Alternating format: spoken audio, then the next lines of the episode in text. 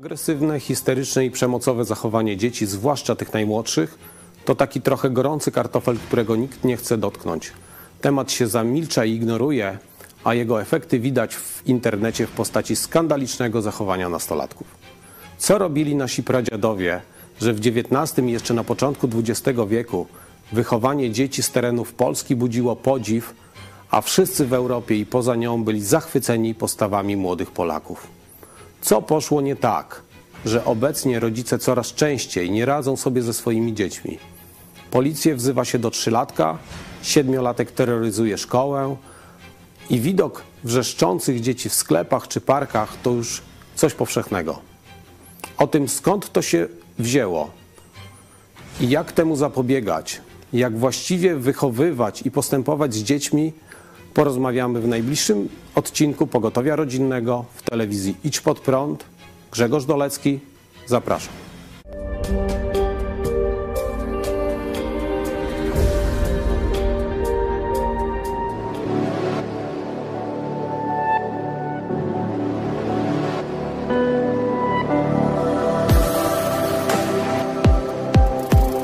Dzień dobry Państwu. Witamy w Pogotowiu Rodzinnym. Moimi Państwa gośćmi będą dzisiaj zawodowi rodzice Paweł i Małgorzata Machała, Dzień dobry. Dzień dobry. Michał i Anna Fałek. Dzień dobry. Witamy, dzień dobry. I jako ekspert wspomoże nas w dzisiejszym programie pan Michał Kędzierski. Jest to psycholog dziecięcy, twórca Akademii Wychowania, e, którą możecie znaleźć na YouTubie, skorzystać z niej. Link znajdziecie pod programem e, w opisie. Dzisiejszy temat, którym chcielibyśmy się zająć, to są histeryczne, agresywne i przemocowe dzieci. Ale nie chodzi mi tutaj o takie dzieci, których wybryki możemy bardzo często znaleźć w internecie, nagrywane gdzieś przy szkole czy pod szkołą, tylko bardziej o takie dzieci, które są przedszkolakami i wczesnoszkolne, e, które coraz częściej terroryzują swoich rodziców, rodzeństwo, rówieśników i wychowawców. I pierwsze pytanie do moich gości, czy znane jest Wam takie zjawisko i czy kiedykolwiek e, Wasze dzieci przysporzyły Wam takich problemów? Może Paweł? Nie pamiętam, żeby to, były, żeby to był problem. Trochę dzieci mam już duże. Nigdy nie spotkałem się z tego rodzaju e, problemem. Może gościu, tu masz lepszą pamięć. Ale przejawy agresji u dzieci widziałem i to u swoich również. Natomiast nigdy nie był to problem, który byłby, wiesz, taki przeciągnięty w czasie. To były po prostu wybryki jakieś, y, na które się reagowało właściwie i e, dziecko mm, no, po jednym czy dwóch pomnieniach nie przejawiało więcej takich zachowań. Gosiu, ty pamiętasz? No nie, tak, jeśli chodzi o, o nasze dzieci, to chyba nie pozwoliliśmy im na to, żeby poszły aż w taką stronę, żeby y, pozwolić im na y, tego typu zachowanie, bo osobiście myślę, że jest to jednak y, w zakresie woli dziecka i jednocześnie władzy rodzicielskiej, żeby móc zapanować nad y, pewnymi emocjami. Natomiast samo zjawisko to, to obserwowałam y, często, będąc na przykład na zakupach. Tutaj zwłaszcza chyba y, pobyt w takich dużych sklepach to, to daje duże pole do obserwacji. Rzeczywiście chęć wymuszenia czegoś czasami doprowadza te dzieci do, do takiej frustracji i, i zachowań, które zupełnie wykraczają poza jakieś takie normy.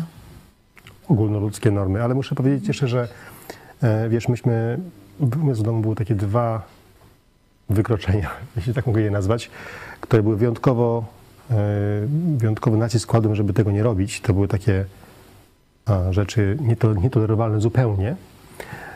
To było kłamstwo i agresja wobec rodzeństwa. Nie mówię o rodzicach, bo tego nie doznaliśmy nigdy, ale, ale wobec rodzeństwa. Także dzieci wiedziały, że e, tego wielu rzeczy nie wolno było robić, ale tego to na pewno. A jak było u Was? Chyba nie będzie to dziwne, że powiem, że było podobnie, bo nawet te same y, dwa wykroczenia, jak powiedziałeś, u nas też było nietolerowalne. Chyba jest to związane z tym, że jednak czy żyjemy w tym samym kościele od dawna. 30 lat się znamy. Znam cię dłużej niż moją żonę. Naprawdę? Naprawdę. O to rzeczywiście długo. No tak, to jest prawda, że, mm, że jesteśmy przyjaciółmi od, od, od, daw- od dawna. E, No i żyjemy w tym samym kościele i te same wartości nam przyświecają i rzeczywiście też, chociaż myślę, że wiele błędów popełniliśmy jako rodzice i też nie mogę powiedzieć, że, że proces wychowania naszych dzieci został zakończony, no bo jeszcze dwójka, e, dwie z trzech dziewczyn są, można powiedzieć, w gnieździe, jeszcze nie opuściły tego gniazda, także jeszcze, jeszcze je wychowujemy, ale rzeczywiście to, o czym mówimy, czyli takie przypadki jakiejś, nie wiem, agresji, samodestrukcji, to przysłowiowe rzucanie się na podłogę, wrzeszczenie, kopanie to, to jest y, zjawisko czy wykroczenie, które jest nam obce. Natomiast jest to obserwowalne i nawet niedawno właśnie nasza średnia córka opowiedziała nam historię ze sklepu. I to właśnie nie z dużego sklepu, tylko z małego naszego sklepu osiedlowego, który, który tam jest 100 metrów od naszego domu, y, że przyszła mama z dzieckiem, no i dziecko w pewnym momencie nie zostało usatysfakcjonowane właściwie jakimś tam zakupem, które sobie życzyło, no i się rzuciło na podłogę, zaczęło krzyczeć, krzyczeć wierzgać, yy, tłuc tam wokół. No, Płakać. Płatka, płakać, a matka sobie poszła. No. I zostawiła dziecko, które tam te kilka minut w ten sposób spędziło. To znaczy robiła dalej zakupy. No, jak gdyby nigdy nic. No jak widać z tego, co mówicie, to bardzo duże znaczenie w wychowaniu dzieci ma to, jakimi wartościami się człowiek kieruje i, i tym takim e, podejściem do wychowania, prawda? Natomiast nie zawsze tak jest idealnie jak u was. Albo bardzo, bardzo podobnie do u was, bo dzieci jednak są bardzo agresywne i coraz więcej tego jest e, w przestrzeni publicznej. I tutaj chciałbym, żebyśmy obejrzeli krótki materiał filmowy.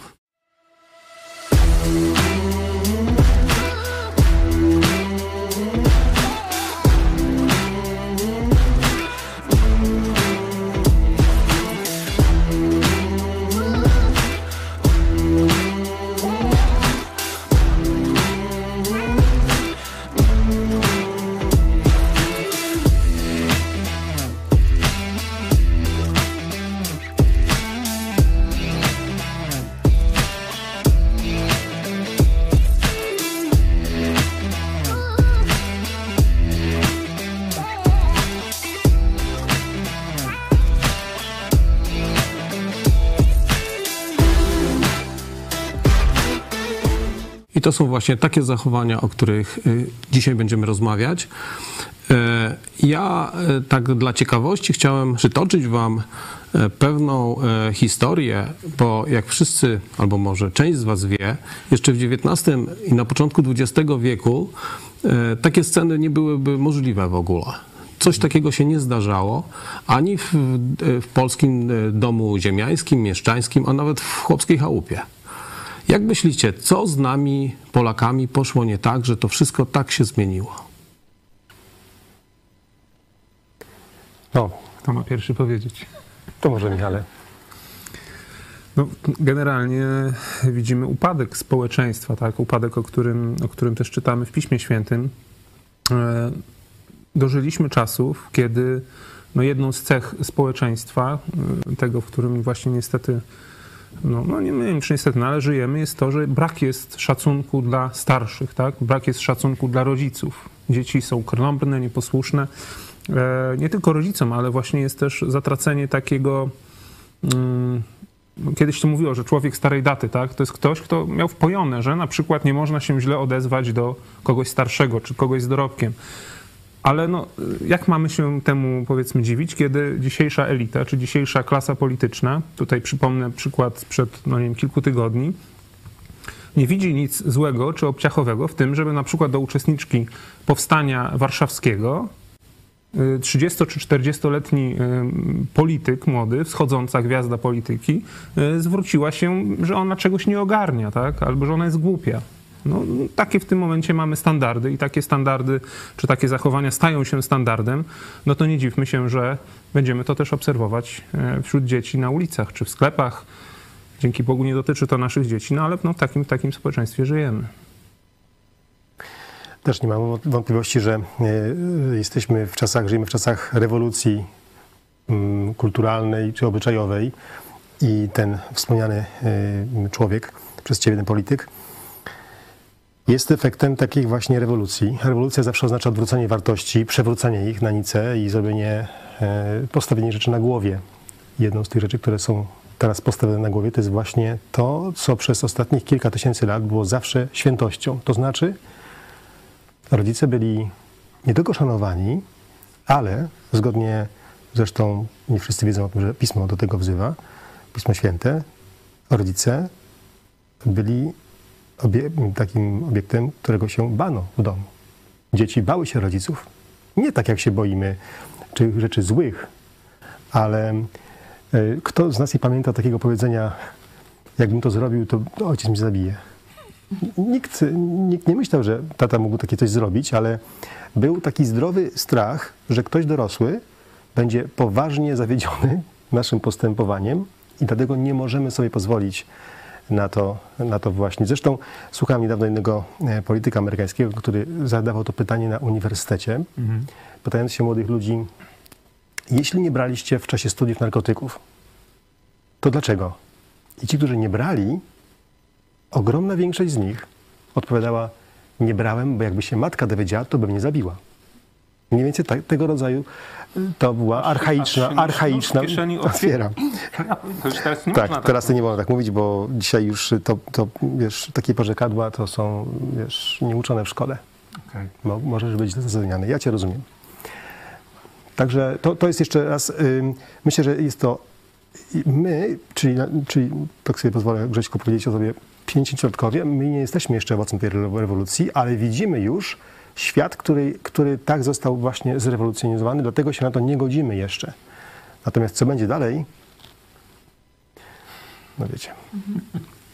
Jeszcze właśnie tak sobie myślę, że mm, dzieje się też y, w naszym społeczeństwie to dlatego, że y, myśmy jako rodzice zrezygnowali ze świadomości, że mamy władzę, że y, to, w czym teraz żyjemy, to jest y, próba pokazania nam, że my jesteśmy równi z naszymi dziećmi i że tak naprawdę partnerstwo jest tym, o co chodzi, i wtedy, że dzieci się będą e, rozwijały w sposób e, jakiś taki płynny, e, bezstresowy i tak dalej. Natomiast widać, że dziecko, to widać z natury, z obserwacji, że jeśli dziecko ma jasno ustawione granice, ono wie, gdzie może się poruszyć, a które, gdzie nie może już wyjść dalej, ponieważ go spotka właśnie władza rodzicielska, że rodzic y, sprawi, że ono będzie musiało ponieść konsekwencje, że ono nie będzie bezkarne. I myślę, że to było takie niezwykłe zabezpieczenie y, dla dziecka, że ono po prostu pewnych rzeczy nie robiło, dlatego że wiedziało, że tego nie może zrobić, a nie dlatego, że nie ma na to chęci, bo, bo y, chęć do złego to, to wszystkie dzieci mają w sposób naturalny. Także y, myślę, że właśnie to, że rodzice zrzekli się sprawowania władzy, a dzieci są przez to dokarmiane w stronę y, budowania własnego egocentryzmu, czyli myślenia, że one mają swoje prawa i te prawa to cały świat musi respektować, to to nas doprowadziło do takiego upadku. Tak, no właśnie mnie się wydaje, że rodzice przestali stawiać granice, a nawet jeśli jakieś granice wyznaczają dzieciom, to, to potem nie do końca e, są konsekwentni w wyciąganiu mm, jakichś wniosków z tego, czy w przestrzeganiu tego. Także ja na przykład widziałam to też, kiedy pracowałam w szkole, że em, co roku przychodził młodszy rocznik, y, od czwartej klasy uczyłam, i widziałam, że coraz bardziej rodzice są bezradni, że matka na przykład mi mówiła, no ja wiem, że, że mój syn tak robi, ale w domu to samo i co ja mogę zrobić? No i to jest najbardziej przykre, że e, dla swojego dobrego samopoczucia, dlatego żeby nam było łatwiej, po prostu zrzekamy się z e, tego prawa, a nawet obowiązku wychowania dzieci na ludzi porządnych. Ale zaczęliśmy pewne wątki historyczne, no nie, bo wróciliśmy tutaj do nas jako e, osoby już takie niewychowane jeszcze w tej takiej rewolucyjnej e, przestrzeni. Ja chciałbym, żebyśmy wysłuchali teraz e, pewnego fragmentu, który napisał pan Jan Dukan Ochocki. To był bardzo poczytny, poczytna osoba, która w XIX wieku zajmowała się taką tematyką wychowania dzieci. I napisał on tak. Nie wiem, jak tam wychowywano dzieci w pałacach i w stolicy, ale u nas na wsi jedna z niezmienna była rutyna i metoda. Ledwie dziecię zabałkotało i oczy otwarło, przede wszystkim uczono je kłaść na sobie znak zbawienia, godło naszej wiary, krzyż święty. Pierwszymi słowy e, naszymi była modlitwa do Stwórcy. Uczono nas potem artykułów tej świętej wiary, w której się nam Bóg dał urodzić, wpajano miłość bliźniego, przywiązanie do kraju, szczepione e, przykładem podległości nieograni- podległość nieograniczoną rodzicom, prawu do władzy, którą Bóg postawił dla społecznego porządku, poszanowanie dla starszych, braterstwa dla równych, łagodność i wyrozumiałość dla niższych. Piękne słowa, prawda? Jak byście to skomentowali? Po czesku to senevrati. Chciałbym wierzyć, że tak będzie, że to się jakoś odwróci, ale trudno mi w to uwierzyć. Mm, To jest y, to, co przeczytałeś, ten człowiek, najprawdopodobniej katolik. E, On jest tak tradycyjny, że bliski nawet nam, chrześcijanom. Że ze wszystkim, co tu powiedział, byśmy się zgodzili. Zupełnie. zupełnie. Em, Widać, że i też widać taką rzecz ciekawą tutaj. y, Nie czytałem całego, bo to jest z jakiejś książki, jak rozumiem, tak? Tak, tak. Ale założę się, że ten człowiek właśnie jedną z głównych rzeczy, które opisuje w tym wychowaniu włościańskim dzieciaków, to jest pokazanie dziecku, że jakie jest jego miejsce. Nie chcę już od razu jakiegoś rozwiązania tu dawać, ale myślę, że diagnoza taka, takiego stanu dzieci, dzieci w tym momencie, w tej chwili jest, y, to jest związane z tym, że dzieci po prostu nie znają swojego miejsca. Rodzice, tak jak mówiłaś Gosiu, zrzekli się swojej przyrodzonej e, e, funkcji, czyli wychowawców, a na rzecz jakiegoś właśnie partnerstwa, jakiegoś rodzicielstwa, bliskości, czego tam, jak to zwał, tak zwał, a dzieci nie rozumieją, dzieci nie rozumieją, jakie jest ich miejsce. One myślą, że są równe nam. One myślą, że mogą z nami dyskutować, jakby to było, jakbyśmy byli równi zupełnie pozycją, czy wiedzą, czy mylą w dzisiejszych czasach wiedzę z dostępem do informacji. Um, zbierają sobie bardzo dziwne autorytety, bo wszędzie są dostępne. Z pstryknięciem e, guzika mają ile tam chcą autorytetów bardzo złych. Dlatego my, jeśli rodzic nie postawi nas na tym, że nie postawi właśnie tak jak, jak wspomniany przez ciebie autor, nie postawi dziecka wobec tej rzeczywistości, że ja jestem twoim rodzicem, ty jesteś dzieckiem, twoją powinnością jest mnie słuchać, szanować, e, do Boga się modlić, do Twórcy, a, a mnie tutaj e, może nie modlić się, ale do mnie, do mnie mówić z szacunkiem. All is lost, jak to mówią e, Amerykanie. Po prostu przepadło. Jeśli tego się nie zrobi, to dziecko wyjdzie na. nie cofnie się do tego procesu, obawiam się. Ono wyrośnie na bezczelnego, e, bezczelnego człowieka, który nie ma szacunku, jak ten polityk, nie ma szacunku na przykład do siebie głowy. Coś, co dla mnie, dla ciebie, Michał, na pewno dla naszych żon, jest czymś oczywistym. Przepraszam, jeszcze jedna historia, tak bardzo krótka. Miałem 18 lat. Byłem zbuntowanym metalowcem. Kiedyś, będąc pod, pod wpływem em, i stałem sobie na dworcu kolejowym z kolegami i klołem. Taki byłem, takim byłem człowiekiem. E, Jezus mnie zmienił, ale takim byłem. I podszedł do mnie, to było około północy, radom, taki starszy pan, dużo starszy ode mnie. Stuknął mnie w ramię. Odwróciłem się, on do mnie powiedział tak. Młody człowieku, widziałem ludzi, którzy obozy koncentracyjne przeżyli, a tak nie kleli jak ty. Uciekłem stamtąd. I większość moich kumpli by tak samo zrobiła. Nie kłócilibyśmy się z tym człowiekiem. Dla mnie to, był, to, był, to było gorsze od kopniaka w wiadome miejsce. To było... Tak byliśmy wychowani.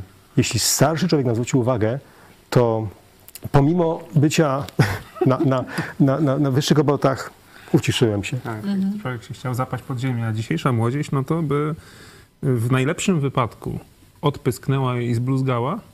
A zdarzają się przecież takie przypadki medialne są podawane, że gdzieś tam pobiją taką osobę albo sprzedadzą kosę, czy tam no, po prostu zabiją, tak? Yy, No, to pokazuje właśnie miarę, miarę upadku naszych czasów, nie? Ale to, co tutaj było mówione i to, o czym czytamy, tak? że tutaj jest odwołanie się do Stwórcy, do wiary i do wartości, które niesie za sobą no, wiara chrześcijańska, tak? czyli to, co czytamy w Biblii, przecież jest jedno z przykazań, według których, których powinniśmy żyć. Tak? No, to jest właśnie czci ojca i matkę swoją i to jest pierwsze przykazanie z obietnicą. Czynię, a będzie ci się wiodło w życiu. Także e, no to jest najlepsza recepta na to, żeby mieć udane życie, którą można dać młodemu człowiekowi, no to jest właśnie szanuj swoich rodziców, okazuj im cześć, słuchaj ich. Jeżeli rodzice są ludźmi, którzy rzeczywiście no, wyznają dobre zasady, a nie, tak jak tutaj mówiliśmy, zdali e, ten mandat, który dostali od Boga e, i zdali, można powiedzieć, na kogoś innego e, tę ciężką pracę wychowania swoich dzieci. Jeżeli rodzice takimi ludźmi nie są, tylko są ludźmi, którzy chcą wpoić dzieciom dobre zasady, no to dziecko, które za tym pójdzie, powinno być szczęśliwe w życiu. Tak, ale jest jeszcze ta y, inna strona tego, o czym Michale powiedziałeś, że dziecko powinno być tego nauczone, że ono ma słuchać rodzica z szacunkiem, ale myślę, że y, warto też zwrócić uwagę na to, że rodzic powinien nie bać się dziecko przywoływać do porządku i egzekwować to, że dziecko powinno mnie szanować i ja mam prawo po prostu y, oczekiwać tego od niego. Nie to, że pozwolić mu, niech, niech się zachowuje jak chce, bo ono samo zdecyduje na przykład, jak ono chce żyć. Nie, ono póki jest y, pod naszym dachem, póki my mamy na nie wpływ, to my mamy mu powiedzieć, czego my od niego dokładnie chcemy i nie spuścimy stonu, dopóki ono, na przykład nie będziemy z, nimi, z nim dyskutowali, dopóki ono nie zacznie odzywać się do nas z szacunkiem. Nie? Na przykład, to są takie proste rzeczy ale też y, no właśnie ten klucz, o którym y, y, tutaj była mowa, że są te dwa filary. Właśnie najpierw odniesienie do Stwórcy, a później miłość bliźniego, że właśnie to wyjście z tego kręgu własnego egoizmu to jest to przykazanie miłości, że my nie żyjemy dla siebie samych. Myślę, że to jest to, co jest napędzane w młodym pokoleniu że jesteś sam sobie sterem, okrętem i żeglarzem i płyń dokąd chcesz, niech cię tam to życie wiedzie. Natomiast właśnie y, to jest niezwykłe, że y, największa sztuka też dla mnie, żeby uczyć y, dzieci tego, że one żyją po coś. No, odnosząc się do tego fra fragmentu, który tutaj był cytowany, ja chciałem dodać, że e, właśnie w XIX, początek XX wieku, kiedy Polski nie było na świecie, na mapie świata, prawda? Polskie wychowanie było w cenie. Tak? W całej Europie młodzi Polacy, młodzi szlachcice, którzy gdzieś jeździli na studia, oni byli stawiani za wzór. Wszyscy się dziwili, jak to jest, że ten chłopak z Polski jest tak dobrze wychowany. To jest nasza duma i, i to zaprzepaciliśmy strasznie. A jeszcze jedna rzecz, o której chciałem wspomnieć, to jest taka historia, którą przeczytałem w biografii e, kardynała e, Adama Sapiechy. On opowiada tam swoje dzieciństwo i między innymi coś takiego, że w pewnym momencie jego brat, e, jako młody chłopak, bardzo niegrzecznie odezwał się do Stangreta. Po czym podszedł do niego książę Sapiecha, ojciec, wziął go za rękę, wyprowadził za kawałek stajni i szpicru to dał mu tyle razów, że po prostu historia, nie? A on nawet nie stęknął. To pokazuje, jakie były, jak, jaki był szacunek do ojca i jak wymagano tego, o czym się tutaj pisało, nie? Że mimo tego, że wtedy było stanowe takie po, e, było, nie było równości pomiędzy ludźmi, nie tak? Ale ci wyżsi, nie, wyżsi klasą powinni szanować tych niższych. I powinni dawać przykład. I powinni przede wszystkim dawać przykład. Rola elity. Tak? No a dzisiaj elita, czyli ci, co się właśnie mienią elitą, no dają taki przykład, choćby właśnie ten, o którym mówiliśmy, żeby się bezczelnie, hamsko zwracać do starszych osób, często zasłużonych dla naszego kraju, no to później młodzież będzie z tego korzystać, no i Polska niestety, upadnie. Niestety musimy powiedzieć, że bierze przykład właśnie z takich polityków. No, możemy utyskiwać, że rzeczywiście tak jest, bo przecież nasza elita nie jest elitą, która wyrosła y, przez kilkaset lat. To jest narzucona nam z zewnątrz elita potomkowie bardzo często osób, które, do których Polska była obcym krajem jeszcze mm -hmm. pół wieku temu. E, nie mówię o wszystkich oczywiście, ale to są po prostu ta, ta zaraza się, ta, ta mm, choroba się rozszerza jak, jak gangrena e, wśród klasy politycznej. Ale myślę, że mamy piękne wzory, tak jak wspomniałeś. Warto, warto się im przyglądać, co jest z nich ważnego, co jest, co jest w nich takiego, do, co jeszcze można zmienić. I myślę, że to dotyczy nie tylko chrześcijan, nas, y, że, że to tylko, tylko my możemy to zrobić, bo, bo widzę też i słyszę też o wielu osobach, jak na przykład wielu katolików, e, to często jest związane właśnie z, podejściem do Boga poważnym. E, Możemy się nie zgadzać w kwestii doktrynalnych, mogę ich nawet tych osób za chrześcijan, nie, oni nie mogą nie być chrześcijanami, a mogą stosować Boże zasady. Na przykład taką właśnie, że, że są, Biblia mówi o dwóch osobach, których trzeba się bać. To jest Bóg i, czy, i rodzice. I jeśli ci ludzie y, przekazują tę prawdę dzieciom i tak wychowują te dzieci, one wyrastają właśnie znając swoje miejsce. Stąd nie ma w nich takiego rozedrgania, jak widzimy, nie? że ono, to dziecko to drży, ono się, ono się, ono Miota się. miota się, ono nie wie, gdzie stanąć, jak, jak zachować się spokojnie. Nie ma żadnych norm, ponieważ rodzic zrezygnował z dawania tych norm, a być może sam ich też nie reprezentuje. No my tutaj wspominamy o konsekwencjach i z tego, z tego cytatu nawet y, to wy, wynikało, że trzeba, ale jednak dzisiejsza współczesna psychologia, przynajmniej jedna z jej, y, jeden z nich nurtów mówi o czymś takim, że y, dziecko trzeba, jeżeli jest rozdrażnione, jeżeli jest takie aroganckie, takie nabuzowane, mówi o tym, żeby go zaatakować, spacyfikować z pełną bezwzględnością ale zaatakować go miłością, przytulić, utulić, pokazać, jaki jest dla nas ważny i tak dalej, i tak dalej. Co myślicie o takiej formie? Ona jest sprzeczna do, do tego, co mówiliśmy przed chwilą, ale jednak bardzo lansowana i stosowana. Tak, no to jest to rzeczywiście sprzeczne z tymi zasadami, które my wyznajemy, no bo my wierzymy, czy uważamy, że pokazanie dziecku wymagań i egzekwowanie wymagań dla dobra dziecka, oczywiście bez jakiegoś gniewu, bez złości, e, to jest właśnie okazanie mu miłości. To jest najlepsze coś, co możemy zrobić, to dziecku pokazać, że są zasady, nie można tych zasad łamać, a nie jak złamie zasady, to przytulić, przyklepać, nic się nie stało. No to właśnie y, tak zwane bezstresowe wychowanie, tak? czyli to jest psychologia ostatnich lat, no owocuje tym, że mamy dzisiaj właśnie takie pokolenia, które wchodzą do dorosłości, coraz gorsze pokolenia, gdzie najważniejszy jest, nie wiem, hedonizm, samorealizacja siebie bez względu na innych, albo nawet deptając innych, życie dla siebie, egoizm i tak dalej.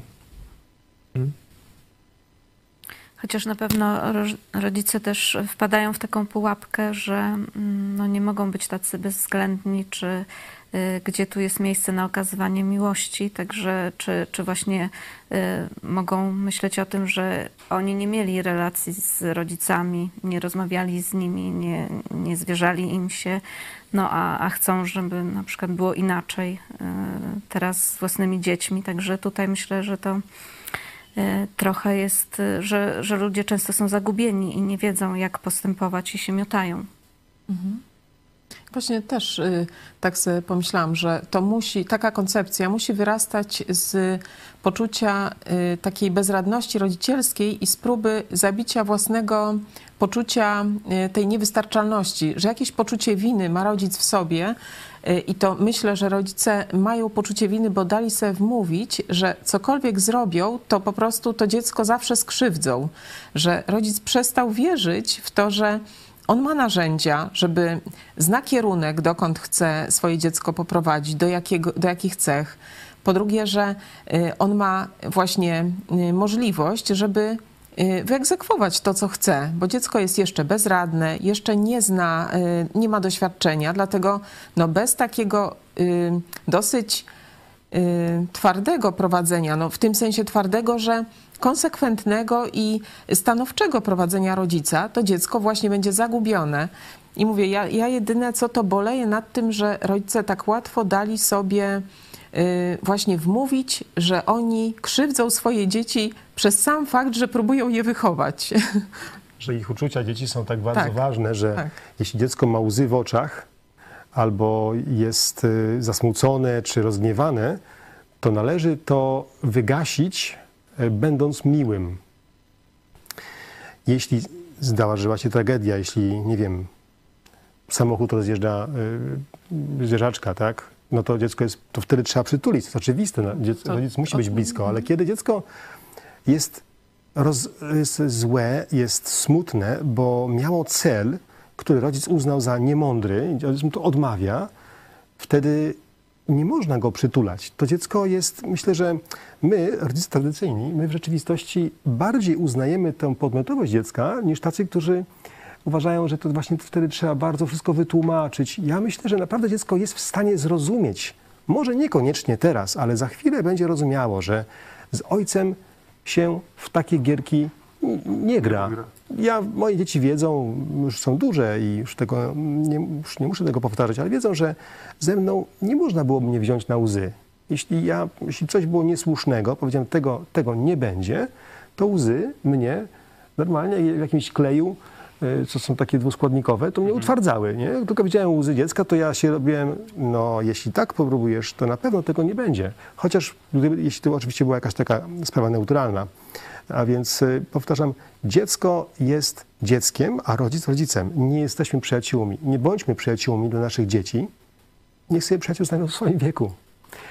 Ja tak wiem, że moi dzieci mogą oglądać i ja mogę to powtórzyć jeszcze raz, ale myślę, że w pełni przyjaciółmi z moimi dziećmi będę, to jest możliwe, jeśli nabędą doświadczenie, które jest niezbędne, żeby być przyjacielem z kimś takim szczerym. Tak jak my, Michale, pozwolisz, że tak sobie pochlebię, że, że jestem twoim przyjacielem. Dlaczego? Bo my jesteśmy mężami, chrześcijanami od bardzo dawna, mężami, ojcami. Mamy o czym pogadać, biznesy prowadziliśmy w tym, w tym e, e, dziwnym kraju. I, i to, to nas łączy. A dziecko, które nawet ma 20 parę lat, ono jest dalej moim dzieckiem. Nie ma tych doświadczeń. Mam takie dziecki, bar, bardzo je kocham i w wielu sprawach mówimy jak równy z równym, ale nie we wszystkich. W niektórych to ja radzę, ja mam rację, ja radzę ci dziecko, zrób tak jak ci mówię. Coś, co bym nie, nie, nie powiedział tobie. A Chciałbym teraz, żebyśmy posłuchali, co na ten temat ma do powiedzenia pan Michał Kędzierski, psycholog dziecięcy z Akademii Wychowania. Dziecięca histeria jest czymś, z czym chyba każdy rodzic się zetknął. Sytuacja bardzo frustrująca, bardzo nieprzyjemna, kiedy to smyk próbuje wymusić coś na tobie przy pomocy krzyku, wrzasku, płaczu, walenia pięściami w podłogę czy tupania małymi stópkami. E, Opowiem Ci dzisiaj przede wszystkim, jaka jest najbardziej kretyńska, najbardziej rozpowszechniona e, rada na temat właśnie radzenia sobie z taką histerią, która niestety ale nie zadziała, a mało tego przyniesie skutek odwrotny od zamierzonego, więc bardzo chcę dzisiaj e, Cię przed tym po prostu przestrzec, a później opowiem Ci, co należy robić, jak należy zachować się, żeby właśnie z tą histerią raz na zawsze sobie poradzić, żeby ten problem, krótko mówiąc, wyeliminować. Tak więc najbardziej kretyńska rada, przed którą e, bardzo Cię przestrzegam, której po prostu unikaj jak ognia i ani się waż coś takiego robić, bo tylko swój problem pogłębisz, polega na tym, żeby takie histeryzujące dziecko e, podejść i przytulić. To jest rada, którą e, wymyśliły albo osoby, które po prostu wymyśliły, czy stosują, bądź propagują, osoby, które nigdy tak naprawdę nie miały problemu z dziecięcą histerią, które e, po prostu tak sobie teoretyzują, bo to fajnie brzmi, tak? No bo to jest myślenie życzeniowe. Wszyscy chcielibyśmy żyć w świecie, gdzie wystarczy do takiego histeryzującego dziecka podejść i mocno je przytulić i w ten sposób zalać je takim morzem swojej miłości. Ono wtedy na pewno się uspokoi i na pewno zrozumie, że źle robi i więcej nie będzie. Mhm, aha, na pewno. Więc y, wybij sobie tego typu pierdoły z głowy. E, Więc tak jak mówię, no to, to rozpowiadają ludzie, którzy tak naprawdę nigdy nie mieli problemu z histerią, bo, bo każdemu dziecku, to, że dziecku zdarzy się histerią próbować coś wymusić, to jest normalne.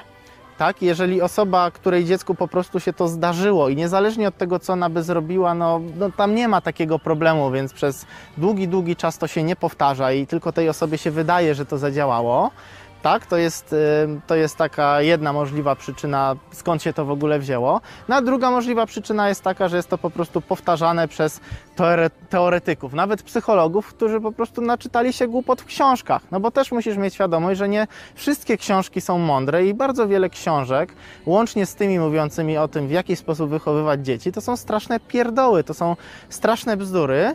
Tak? I ktoś się po prostu naczyta takich książek, powtarza takie rady, które nie mogą zadziałać, a wręcz szkodzą. No i niestety tak się, tak się to kręci, więc musisz na coś takiego uważać. Więc taki pomysł, żeby przytulić histeryzujące dziecko, to jest, tak jak mówiłem, e, myślenie życzeniowe. To tylko i wyłącznie spowoduje utrwalenie się właśnie takiego nawyku histeryzowania. Jakby dziecko po czymś takim ma przekonanie, że ta histeria jest e, okej. Tak, no bo odnosi po prostu z tego korzyść. No, od, odstawi taką scenę gdzieś tam, dajmy na to, e, w sklepie, w parku czy w domu i zaraz pojawia się obok mama czy tata, e, przytula, właśnie no, wzmacnia, tak? Wzmacnia po prostu to zachowanie. I to, co ja mówię, to również nie są moje wymysły. Ja to oczywiście osobiście sprawdziłem, no bo na, tej, e, na tym polega tak naprawdę moja codzienna praca. Ja jestem praktykiem. Ja przyjeżdżam do rodziców, którzy mają problemy wychowawcze i biorę ten problem na swoje barki. Oczywiście wspólnie z rodzicami, ale w ciągu tam paru dni doprowadzam do sytuacji, gdzie po prostu problemy wychowawcze znikają jeden po drugim. I ja naprawdę byłem w takich sytuacjach wielokrotnie, wiem jak, jak to robić i dam sobie rękę uciąć, że to o czym ja Ci za chwilę opowiem, bo tak jak mówię, jeszcze jestem teraz na etapie em, tak pierdół, które gdzieś tam możesz po prostu usłyszeć czy wyczytać. Tak, ale no, wiem co mówię, tak? Chodzi mi o to po prostu, że wielokrotnie tutaj testowałem różne warianty, wiem co działa, wiem co nie działa i wynika to z mojej osobistej e, praktyki jako psychologa. E, No i jak z tego widać, nie wszyscy psychologowie są e, liberalni, niektórzy są e, z poczuciem takiego realności życia i konserwatyzmu. A teraz, skoro już wysłuchaliśmy, że, nie, że mimo tego, że nie jesteśmy tutaj fachowcami w tej dziedzinie, a jednak mamy zdanie podobne do, do, do ludzi, którzy zajmują się tym zawodowo, to może macie jakieś rady dla, dla rodziców, którzy nie mogą sobie poradzić ze swoimi dziećmi?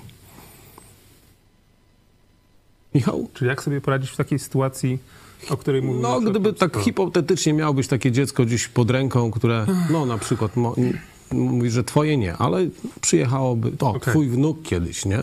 Który by się O. histeryzował. Co byś Mam zrobił? nadzieję, że tak nie będzie. A czy generalnie myślę, że załóżmy mamy taką sytuację w sklepie, tak? To czy reagować, czy nie? To jest ciekawe pytanie, nie?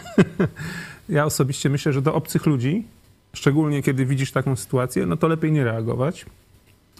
E, Bo często, e, często może to zostać tam źle odebrane przez rodziców, albo okazuje się, że może rodzic uważa, że to jest najlepsza metoda i już jest konflikt. Natomiast jeżeli by to dotyczyło osoby mi bliskiej, e, z którą mam kontakt, mam nadzieję, że nie mojego wnuka, no ale jakiegoś powiedzmy znajomego, to, to bym ym, no, powiedział, że metoda ta właśnie przytulenia no nie jest właściwą metodą oczywiście, bo utrwali tylko zły wzorzec zachowania u dziecka, bo dziecko no, otrzyma coś dobrego, tak? Czyli zrobi coś złego, a w nagrodę dostaje uwagę, dostaje, e, dostaje przytulenie, albo jeszcze y, druga rzecz, że rodzic coś kupuje, żeby mieć spokój, no to kupuje, no to przecież wiadomo, że to tak, tak będzie, takie wymuszanie będzie trwało, e, skoro jest skuteczne, będzie trwało dalej. Natomiast, mm, no co trzeba zrobić? E, Trzeba najlepiej zrobić to, co zrobił pan Sapiecha, w przypadku, kiedy stan został obrażony, czyli wytłumaczyć takiemu dziecku w taki y, niezbyt przyjemny dla niego sposób, że tak się nie robi. Krótko i zwięźle i na temat. No, to Oczywiście e, dodajmy, że bez razu w dzisiejszych czasach. jest, y, jakby to powiedzieć, no, nóż, nóż w kieszeni się nam wie, otwiera. No. tak. No, co zrobić, jeśli dziecko chce biec tam, gdzie nie powinno? Na przykład, czy albo, albo wywracać rzeczy, które nie są jego. Należy je powstrzymać. Ja mam na przykład dwie ręce, dość silne mm, i taką ręką bym go powstrzymał. Zapał za, za jego rękę i pozwolił mu wierzgać. Czy jakby chciał kopać, no to bym go za nogę też złapał i tak dalej. No, są jakieś podręczniki, e, myślę, takiego okiełznania różnych innych stworzeń. Tutaj bardzo podobnie jest z, z takim rozwścieczonym dzieckiem. Na pewno nie wolno pozwalać, nie wolno tego, mm, takiej postawy pokazywać, że ja poczekam, aż się uspokoi. To nawet nie działa w takich relacjach społecznych. No bo jeśli ktoś na ulicy rozrabia, dorosły człowiek, bije innych ludzi, czy ja mam poczekać, aż on się uspokoi? Jaki to przykład jest? Jaka konsekwencja? Dziecko, ja niekiedy żartuję, rozmawiając z młodymi rodzicami, którzy mają te problemy, yy, pamiętam jednego szczególnie ojca młodego, którego pewna myśl, jaką mu sprzedałem, przeraziła. Powiedziałem mu, że czy ty sobie zdajesz sprawę, że gdyby twoje dziecko miało tyle siły, co ty, to by cię zabiło? Jeśli pozwalasz mu na złość wobec siebie, uderzanie w siebie, to dziecko, gdyby ono miało taki rozumek, jaki ma, a siłę dorosłego człowieka, nie miałoby problemu z uśmierceniem ojca. Czyli to jest poważna sprawa. To, że tego nie robi, to nie ma siły jeszcze. Nie jest, ale y, pozwalanie na to, żeby sobie wyrażało w taki sposób uczucia, które gwałcą wszelkie prawa, jakie leżą u podstaw istnienia rodziny, niszczą rodzinę, nie wolno na to pozwolić. Są od tego właśnie ręce, które mogą powstrzymać przed złem to, takie dziecko, wyczyniając zła. Jest, są też zasady zwane popularnie banami, to, to, to już działa z e, starszymi dzieciakami. E, Niekiedy dodaje się totalne bany na coś. To, to naprawdę działa. Jak ktoś by nie, nie wierzy, niech spróbuje. Na tydzień bez komórki, jeśli to jest to kilkunastoletnie dziecko, na, na, na miesiąc bez komputera, spać o godzinie dziewiątej, na przykład czy ósmej, jak tam, żeby się wysypiało. Dzieci naprawdę szybko mądrzeją. Widziałem takie akcje. Y, Ja jeszcze tak y, słuchając y, tego psychologa, tak sobie pomyślałam, że y, są chyba dwa takie podejścia. Jedno to jest y, pragmatyczne i myślę, że wielu y, tych doradców idzie w tą stronę, żeby tylko y, pokazywać to, co działa, a co nie działa. I oni rzeczywiście pójdą w stronę skuteczności. I myślę, że y, moim celem, na przykład w wychowaniu, nie był y, pragmatyzm, tylko moralność. Jednakże y, u podstaw musi być takie jasne określenie tego, co jest dobre, a co jest złe i y, bez wytłumaczenia tego, no to nie da rady wychować dziecka, bo można tylko go właśnie albo powstrzymywać przed czymś, albo do czegoś zachęcać, ale ono nie będzie miało zrozumienia, dlaczego tak się dzieje. Dlatego... Przez, pragmatyzm, przez pragmatyzm dodam tylko, bowiem, bo razem z Tobą wychowuję te nasze e, kochane dzieci, e, rozumiemy mm, e, takie na, mm, myślenie na krótką metę. Czyli to nie, nie myślimy o tym, co da takie zachowanie z naszej strony, które by, by tylko wyeliminowało te objawy, tylko myślimy o tym, jakie środki przedsięwziąć, żeby te objawy, żeby, że tak powiem, zdusić w zarodku przyczynę takich objawów. Przepraszam Tak, że tylko takie y, właśnie podejście mm, użyteczne, co dzisiaj zadziała, a jutro to już może nie zadziałać i jutro to już y, to nie będzie, jakby to powiedzieć, tracę władzę nad dzieckiem, no bo to już nie działa, to ja już jestem bezradny. Nie no, ja znajdę inne zasady, żeby wyegzekwować pewną, y, pewną taką mm, rzecz dotyczącą dobra i zła, że jeżeli coś jest złe, to będzie złe i dzisiaj, i jutro. I, I wtedy tylko dobieram metody, w jaki sposób dziecku to wytłumaczyć właśnie, czy, czy pokazać konsekwencje, czy coś takiego. Ten, ten wątek wydał mi się ważny, żeby nie podchodzić tylko tak czysto pragmatycznie do, do wychowania dziecka. Czyli co, jest, co działa, co nie działa, tylko jednak patrzeć, dlaczego to jest dobre albo złe. My, my osobiście żeśmy zawsze mm, w sytuacjach takich trudnych, to najpierw była rozmowa o tym, że to, co robisz, jest złe a jest złe, bo to wynika z innych zasad, które mamy, których przestrzegamy. To często mówiliśmy, to się nie podoba Bogu.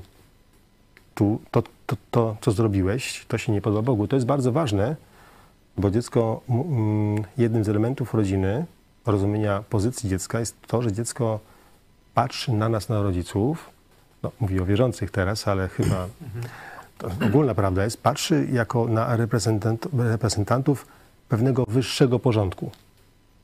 Dla nas chrześcijan to jest, pokazujemy, e, my jesteśmy my posłuszni Bogu, a Bóg dał nam e, Ciebie, czy, czy, czy cie, cie- Ciebie nam, żeby tę relację podobną utworzyć, że masz być nam posłuszny. Z czasem oczywiście tłumaczymy więcej, ta wolność wzrasta, to oczywiste i w końcu dziecko wychodzi z domu i jest osobistym, osobnym bytem, na który mogę tylko, tak jak Ciebie, e, Michał, może byś pomyślał o tym, nie, to, to nie, to nie będę się wtrącał, no więc tak to wygląda.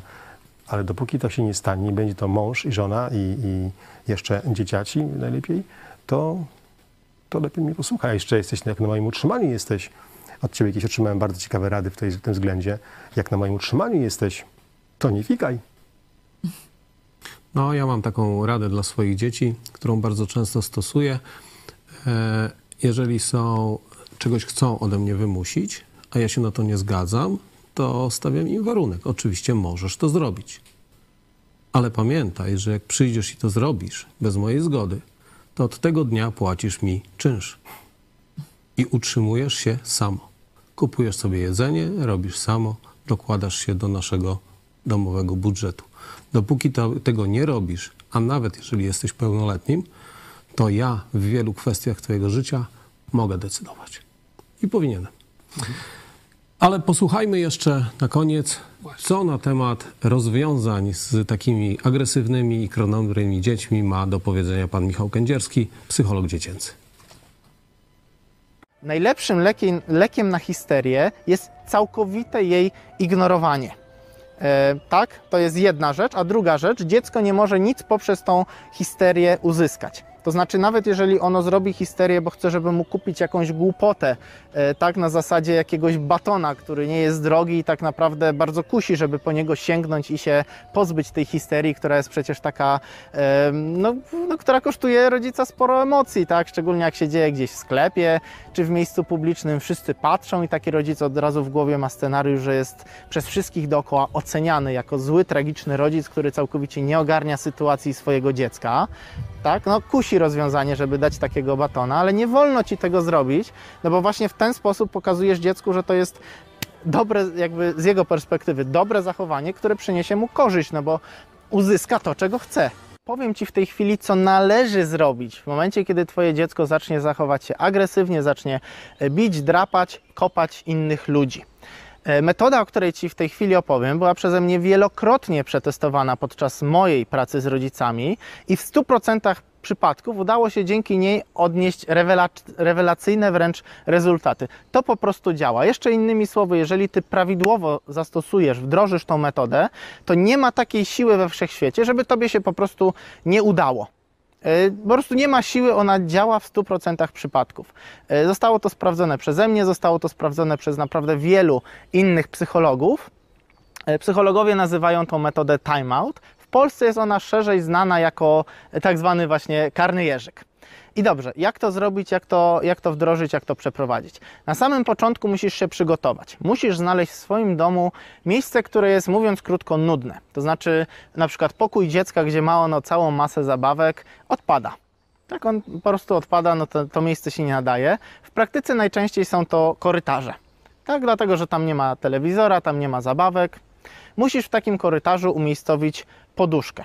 Najlepiej byłoby, gdyby kupić całkowicie nową poduszkę, która będzie właśnie miała zastosowanie do tego celu, żeby nie brać takiej, która na co dzień leży gdzieś tam e, w salonie na sofie, dlatego że po prostu ona ma się dziecku jednoznacznie kojarzyć właśnie z tym, że no, przyszedł teraz czas, żeby ponieść konsekwencje swojego jakiegoś skandalicznego, karygodnego zachowania. Tak więc y, masz, masz jakieś nudne miejsce, dajmy na to korytarz w Twoim domu, tam w jakimś określonym punkcie kładziesz tą y, poduszkę. No i teraz musisz dziecku wytłumaczyć zasady, nową regułę, która po prostu zapanuje u Was w domu. Czyli w momencie, kiedy dajmy na to e, ty złamiesz jakąś bardzo ważną, tak musisz powiedzieć do dziecka. W momencie, kiedy ty złamiesz jakąś bardzo ważną regułę panującą w tym domu, tak? Czyli na przykład uderzysz kogoś, podrapiesz, oplujesz, nazwij tu konkretnie to właśnie, czego dziecku nie wolno robić, e, to wtedy konsekwencją tego będzie, że e, będziesz musiał czy musiała przesiedzieć tutaj na tej poduszce tyle minut, ile masz lat, w ciszy i spokoju. To znaczy, będziesz mieć za zadanie usiąść na tej poduszce, uspokoić się i właśnie przesiedzieć, dajmy na to 5 minut, jeśli masz 5 lat. E, Musisz wytłumaczyć to dziecku.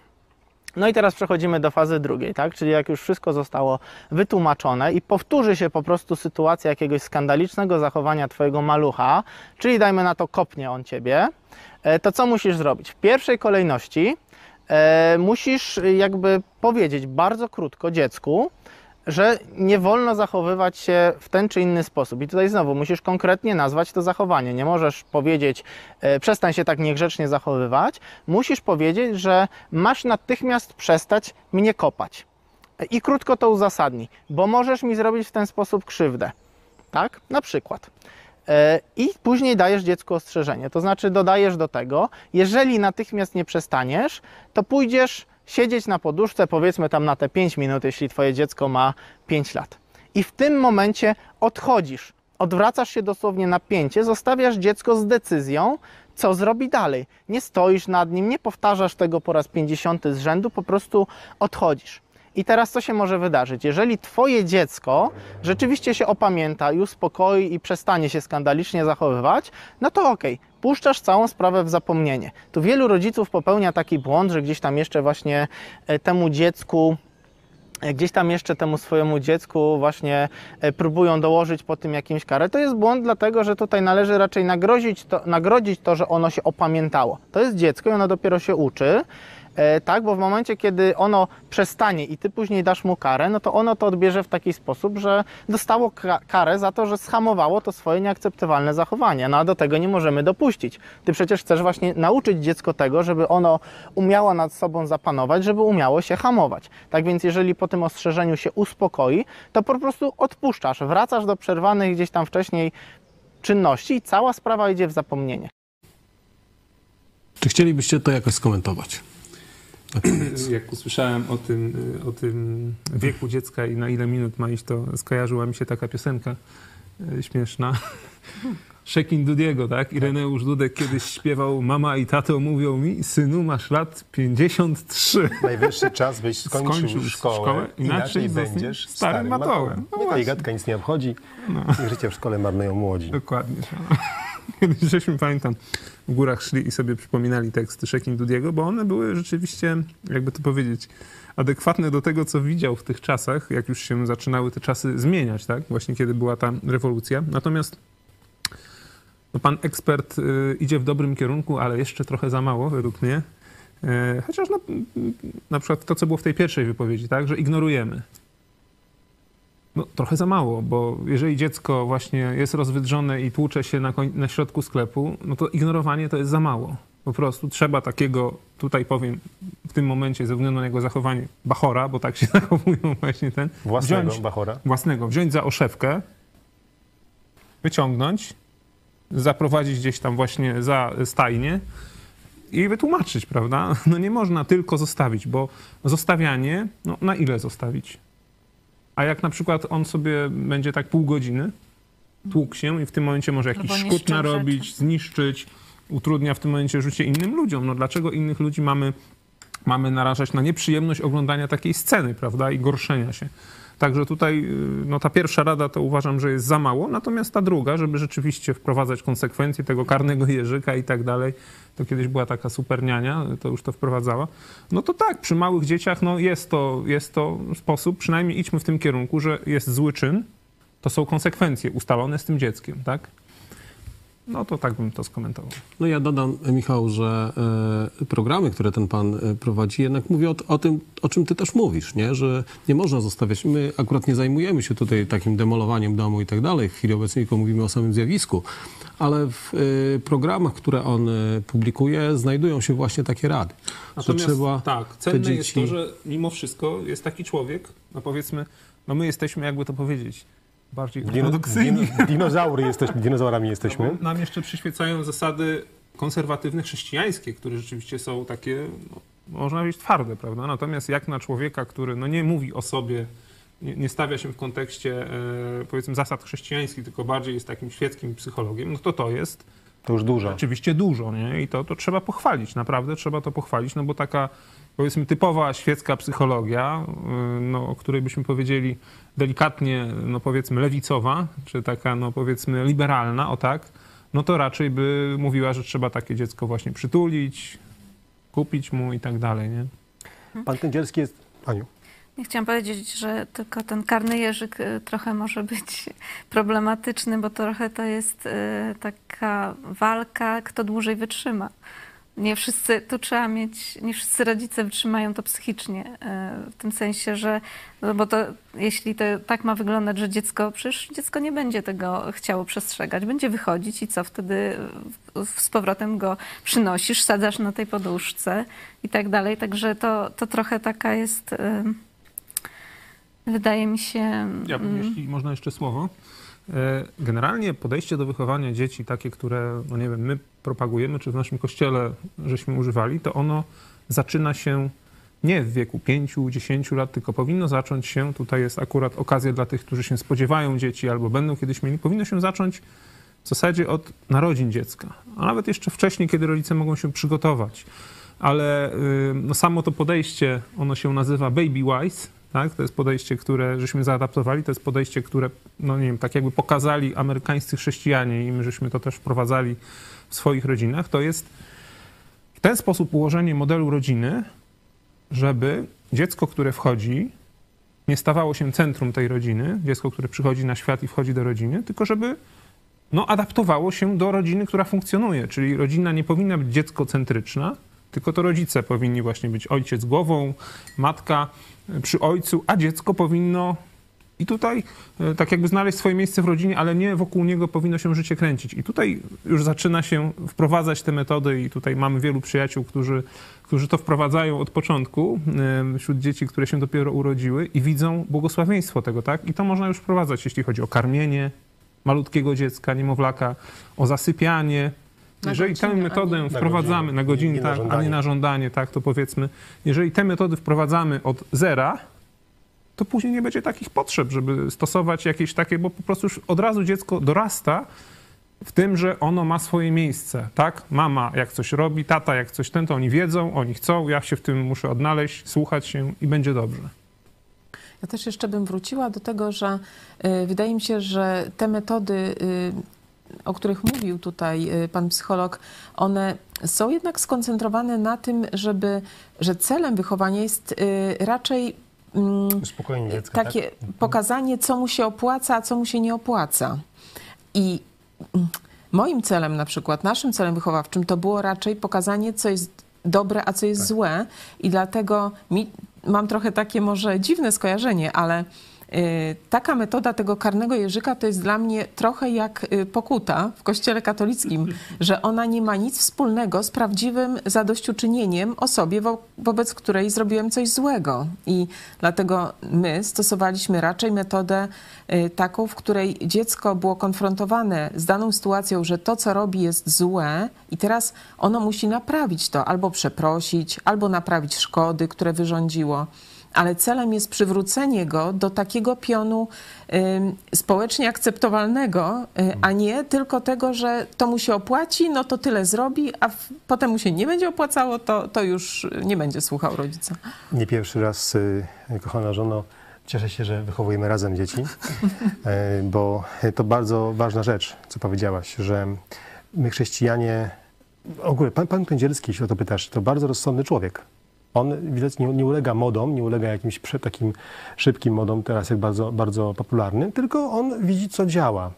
Ale jest w tym podejściu pragmatycznego, jakie nazywasz, jest pewnego, pewna wada.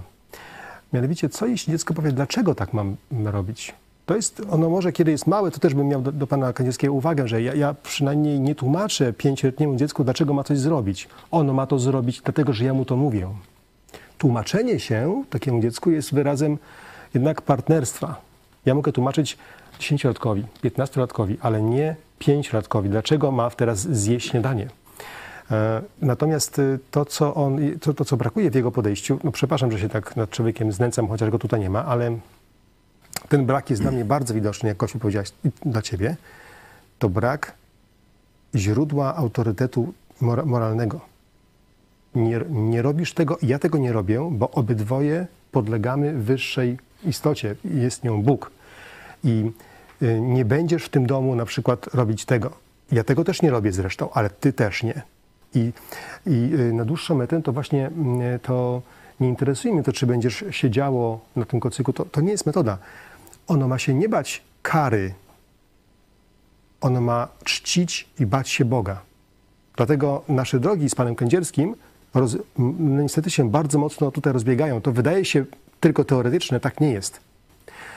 Bo takie dziecko, które będzie kombinowało, jak, co zrobić, żeby, żeby nie było nieprzyjemnie, Żeby nie pójść na, na kocyk, to ono, no być może to nie jest jedyne źródło, źródło dobra w życiu tego dziecka, oczywiście. Nie jest to jedyne, jedyny czynnik, który na nie wpłynie, na jego charakter. Ale będzie głównym czynnikiem. Ono wyrośnie na człowieka dorosłego, który będzie patrzyło, jak zrobić, żeby było przyjemnie, żeby nie było nieprzyjemnie. My, chrześcijanie, mamy inne podejście. No, nasze chrześcijańskie podejście do e, wielu rzeczy jest e, nie, niezrozumiałe dla, e, jakby to powiedzieć, cywilnego świata, tak? E, no, dlatego pewnie w wielu kwestiach się nie zgadzamy, ale wydaje mi się, że mimo wszystko trend mamy bardzo podobny. Absolutnie, piątkę przebiłem z tym Jak najbardziej. nie? W wielu, wielu kwestiach, chociaż może w tych ortodoksyjnych się nie będziemy zgadzać, ale w tych takich gruntownych na pewno znaleźlibyśmy wspólny język i, i, i jedną metodę, znaczy przynajmniej częściowo wychowawczą, która i jednej i drugiej stronie by odpowiadała. No to chyba było już ostatnie pytanie. Program jest bardzo ciekawy i myślę, że e, z czasem może zajmiemy się troszeczkę starszymi dziećmi i, i, i ich problemami w takiej kwestii. A dzi- w dniu dzisiejszym dziękuję Państwu, Dziękujemy. Dziękujemy. Państwu przed ekranami. E, dziękujemy też Panu psychologowi, który pozwolił nam na wykorzystywanie swoich materiałów. Oczywiście zachęcam do obejrzenia jego e, programu w internecie. I zapraszam na kolejny program Pogotowia Rodzinnego, w którym będziemy mówili o sprawach świątecznych. Grzegorz Dolecki, to był program Pogotowie Rodzinne w telewizji Idź Pod Prąd. Dziękuję Państwu bardzo. Do usłyszenia.